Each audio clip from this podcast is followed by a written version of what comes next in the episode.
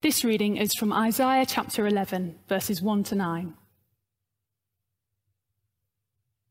A shoot will come up from the stump of Jesse. From his roots, a branch will bear fruit. The Spirit of the Lord will rest on him the Spirit of wisdom and of understanding, the Spirit of counsel and of might, the Spirit of the knowledge and fear of the Lord and he will delight in the fear of the Lord. He will not judge by what he sees with his eyes, or decide by what he hears with his ears, but with righteousness he will judge the needy. With justice he will give decisions for the poor of the earth. He will strike the earth with the rod of his mouth. With the breath of his lips he will slay the wicked. Righteousness will be his belt and faithfulness the sash around his waist. The wolf will live with the lamb. The leopard will lie down with the goat. The calf and the lion and the yearling together, and a little child will lead them. The cow will feed with the bear. Their young will lie down together, and the lion will eat straw like the ox. The infant will play near the cobra's den, and the young child will put its hand into the viper's nest. They will neither harm nor destroy on all my holy mountain, for the earth will be filled with the knowledge of the Lord as the waters cover the sea. This is God's word. Good evening. Uh, my name's Phil. I'm the Associate Vicar, and it's my privilege to be taking us through that wonderful little reading we just had from Isaiah 11. Let's pray before we look at it together. Father God, we long to we long to know truth. And so we pray that whether we're familiar with these things or very new to them, that you would help us to see, to recognize, and to love truth when we hear it. For our good and your glory. We ask this in the name of Jesus. Amen. Well, 2020, what a year. What a year. A year weirder even than Elon Musk and Grimes' baby name. I mean, who actually knows how to pronounce it? I looked it up. It's uh, X-Ash A12. Good luck in school. It's a, a year when the FA had to issue an official statement to clarify that they were not going to bake an enormous lasagna in Wembley Stadium to fill the nation.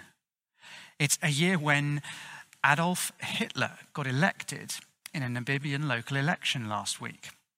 The man's name is Uunona Adolf Hitler. He was given the name in the former German colony by his father, who said he had no idea who Hitler was or what he'd done. Wonderfully, uh, Mr. Uunona confirmed recently that he has no plans to take over the world. What a weird year.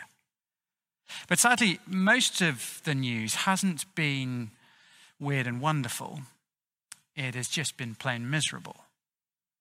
Obviously, COVID has dominated the headlines, but it's had to fight for attention. Brexit continues to be the gift that just keeps on giving. But actually, the, the thing that has, has dominated the news along with COVID has been issues of oppression and injustice and race riots. We have been hearing again and again about it all year. I mean, who would have thought at the start of 2020 that kneeling could be a symbol of subjugation, of oppression. Of course, it's not kneeling in humility before others, but kneeling on them in subjugation.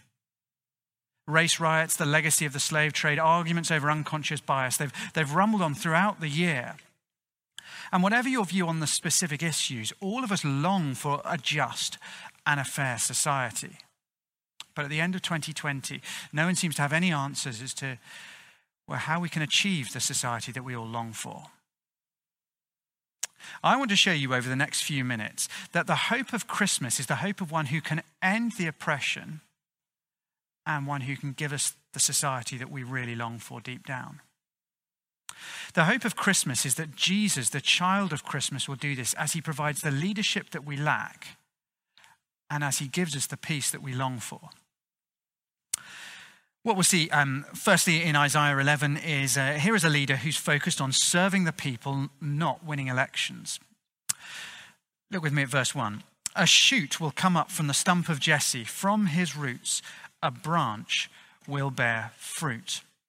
Now, Isaiah is writing in around 700 BC, and he's writing to the nation of Israel, who at this time are facing an existential threat, not from a pandemic, but from a brutal superpower who is soon to invade them.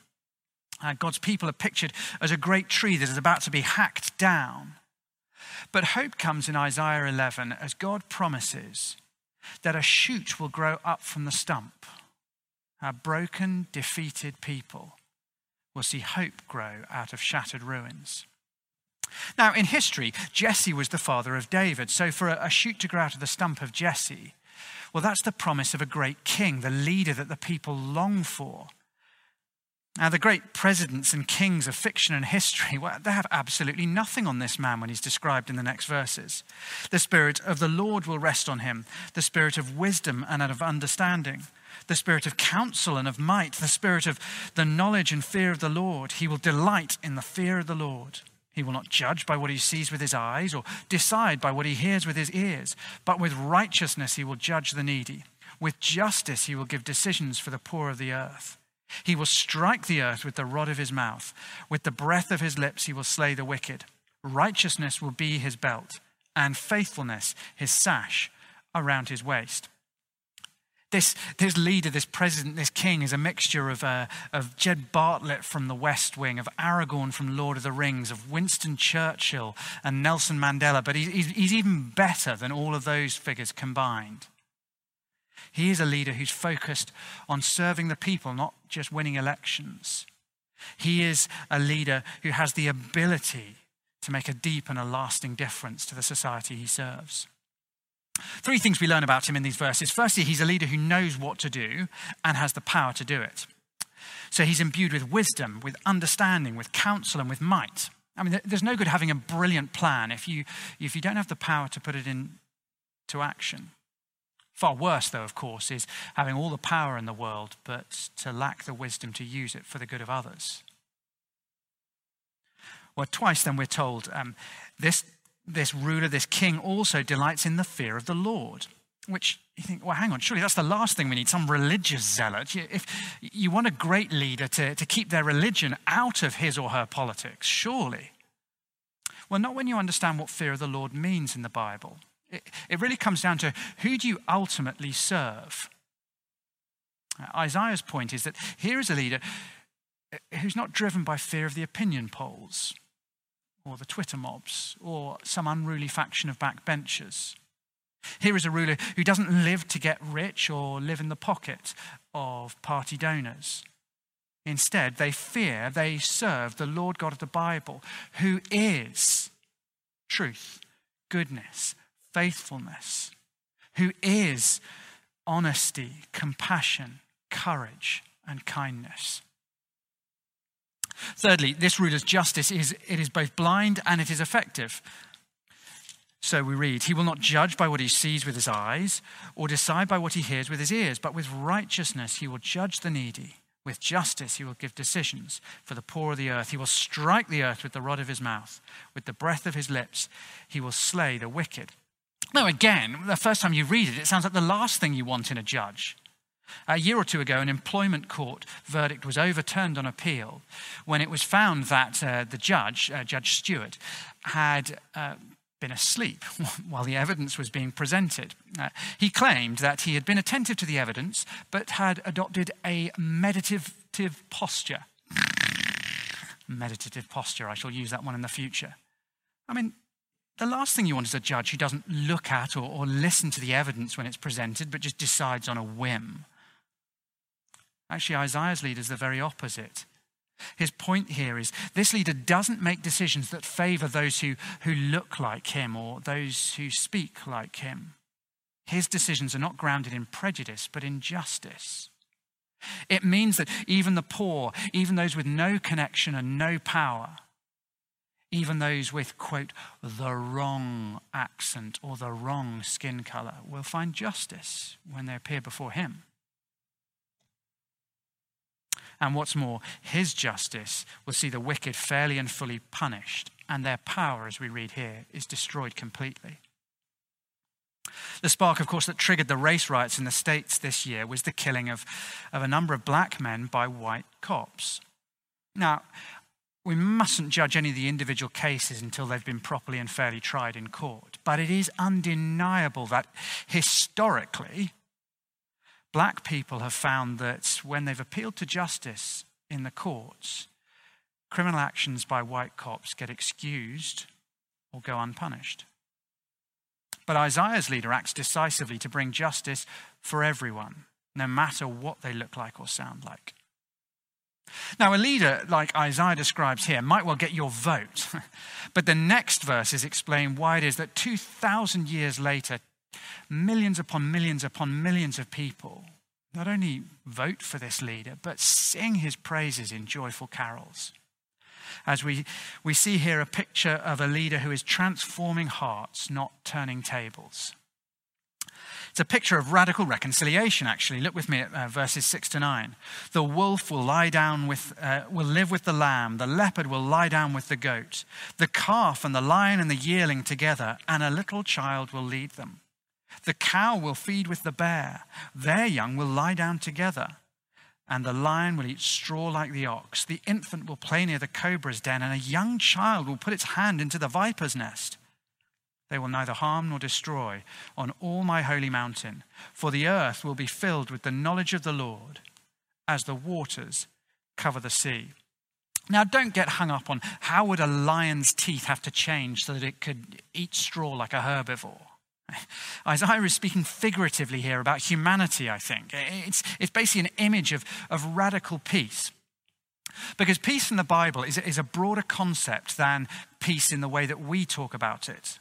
So for us, we tend, to, we tend to narrowly define peace as just an absence of conflict. We say, look, if Uncle Ron and Dad can manage not to trade insults or trade blows over Christmas, oh, there was peace in our family. But the Bible means something much richer and fuller when it speaks about peace. It means a society in which there are good relationships amongst everybody, where everybody is safe and happy and all people are free to flourish. It's a radically different world from the one that we see. Uh, as different as a world in which you would be happy watching a toddler play in a pit full of rattlesnakes. Now, these verses show why it is that the message of Jesus offers real hope for our divided, fractious world. Because what we see here is, is something much better than the hope of just a turning of the tables. What we see here is the promise of transformation. Let me explain. First, it's not a turning of the tables. It's not as if the lambs get to eat the lions for a change. Uh, just over 100 years ago in Russia, the oppressed masses rose up and overthrew the oppressing powers. But what emerged from the 1917 revolution was not a society in which everybody was free and flourished. Instead, the oppressed very quickly became the oppressors. And countless millions were starved to death in the fields of Ukraine or worked to death in the gulags of Siberia. It's a pattern, sadly, that we know only too well that the oppressed can so quickly become the oppressors. Uh, you see it today, how quickly movements representing victimized minorities can become Twitter mobs that relentlessly pursue and cancel anybody who, who doesn't or isn't seen to support their campaign loudly and enthusiastically enough. And they will happily not just cancel them, but destroy livelihoods and reputations as they go. But that's not what happens here. Instead, the result is restored relationships, everyone getting along together. And it happens, firstly, because neither the oppressed nor the oppressors hold the power. Jesus does. And you can trust Jesus to hold the power and to wield it properly because, well, because history shows that Jesus was happy to give away power and Jesus used power for the blessing of others. Now, when he had all power, he willingly surrendered it. And he came to earth as a baby that first Christmas to serve us to give his life for us, to die to save us. And, and as, as he hung on a cross, as we put him to death, he wasn't shouting about the vengeance he would bring when he rose again. He was praying for our forgiveness. And so here is someone we can trust with power because he's happy to give it away, because he only ever exercises it for the blessing of others. and because his, harbor, his heart harbors no bitter desire for vengeance. So it's not just a turning of the tables. Instead, much better, secondly, it's the promise of transformation. Now, today's protest movements, when you think about them, what they do is they cancel the lions and they demand that the vipers are, are, removed from power and that their ability to harm and to bring misery and to oppress is destroyed. But Jesus does something far more radical. He doesn't just deny a platform to the vipers and the lions, he transforms them. He redeems them. He ends the oppression without ending the oppressors. It's remarkable when you, when you read what happens here. He brings about a society where the lions, the bears, and the vipers dwell happily and peacefully with the calves, the lambs, and the toddlers. One of the things that many people have struggled with as we seek to address some of the ingrained racial inequalities in our culture is that the dominant voices are well, so hopeless. We're told racial bias lies in the hearts of all of us from the majority culture.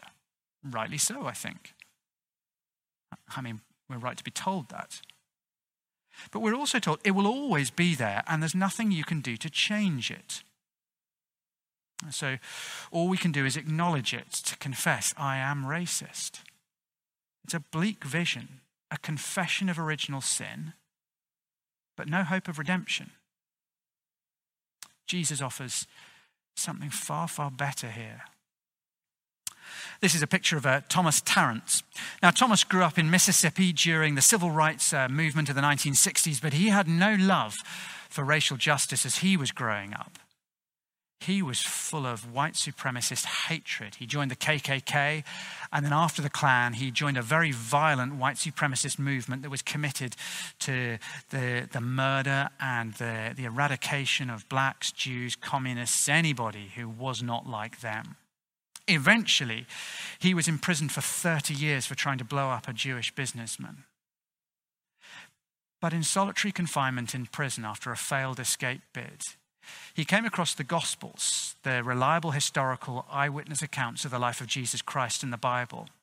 And as he read them, he was captivated by a better vision, by the person of Jesus Christ. And as he read about Jesus Christ, he, he for the first time saw his own heart and how ugly and wicked and dark the cause he'd given himself to really was.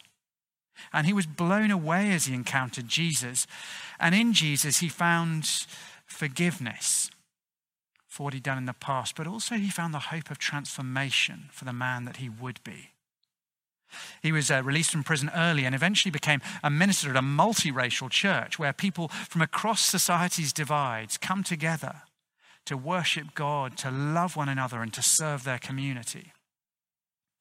And here's the key thing Jesus didn't teach Thomas to go from hating blacks to now, oh, he hates white supremacists. No, Jesus taught him to hate the wicked ideology, but to love all people. And he now tells everybody, whatever their background, whatever their politics, about the message of Jesus Christ, because he found in Jesus is the promise of transformation. It's just a little example of what Isaiah spoke about. Not a turning of the tables, but a radical transformation inside. Now, Jesus' promise of transformation, it matters if you care about the health of society, but it, it matters even more than that when you look inside into your own heart. I guess none of us would think of ourselves as oppressors, and that's probably right that we don't. But when we think about our own families and, and relationships and some of the thoughts in our own hearts, well, all of us have to recognize there is an ugliness in here which causes pain and misery to the people I am most supposed to love and serve. And while I may not be pure viper, I'm certainly not pure lamb either, am I? There is more darkness inside than most of us will care to admit. It's the casual neglect of the poor, the indifference, the aching inequalities right on my London doorstep. It's the willingness to, to use other people to satisfy my sexual urges. There's the gossipy, mean spirited conversations where secretly I just enjoy bringing others down, seeing their reputation tarnished because it makes me feel good about myself. There's the way I'm so very quick to excuse my behavior and so very slow to forgive others who wrong me. There is a great gap, too, between how I present myself to the public and the person I so often am in secret inside. And beneath it all, beneath it all, driving it all, is the self absorption that, that acts as if I'm at the center of the world, that my needs, my wants, my voice are the most important things. That I, even if I serve other people, I must come first. But when we come to Jesus, we find hope for change, even for us.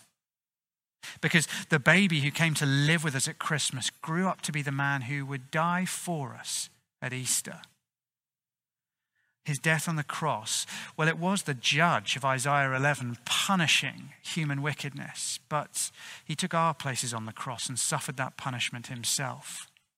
So that rather than condemning us, he might redeem us and transform us. And so rather than the endless corruption, the endless confession, sorry, of an inner corruption that I cannot change, the gospel of Jesus Christ, it promises me forgiveness for Jesus has paid for my sin, and it promises me transformation. That he can reach inside and see the selfishness, the pride, the prejudice, the greed, the unfaithfulness, and all the other sins too and He can change them. That peace with God, that blood bought peace that Jesus gives us as a free gift. Well, when you've received that forgiveness from God, it does start to change you and change how you relate to other people. Apparently, the average number of family arguments on Christmas Day is five. Although, if you play Monopoly, you can double that number easily. But if you're at peace with God through Jesus Christ, well, then you can bring his peacemaking power into your family this Christmas, your friendships, your workplace, your church, your communities. See, hope for society, hope for your family bubble begins with the hope Jesus brings for changing my heart. My hope this December is not just that 2020 will finally be over. My hope, my certain hope, is the forgiveness and transformation that King Jesus offers to every single one of us. And because he came as a baby at Christmas, because he died on the cross at Easter, and because he will come back as the king who brings in paradise in the future, because of that hope, I can truly, sincerely wish every one of you a very happy Christmas. Amen.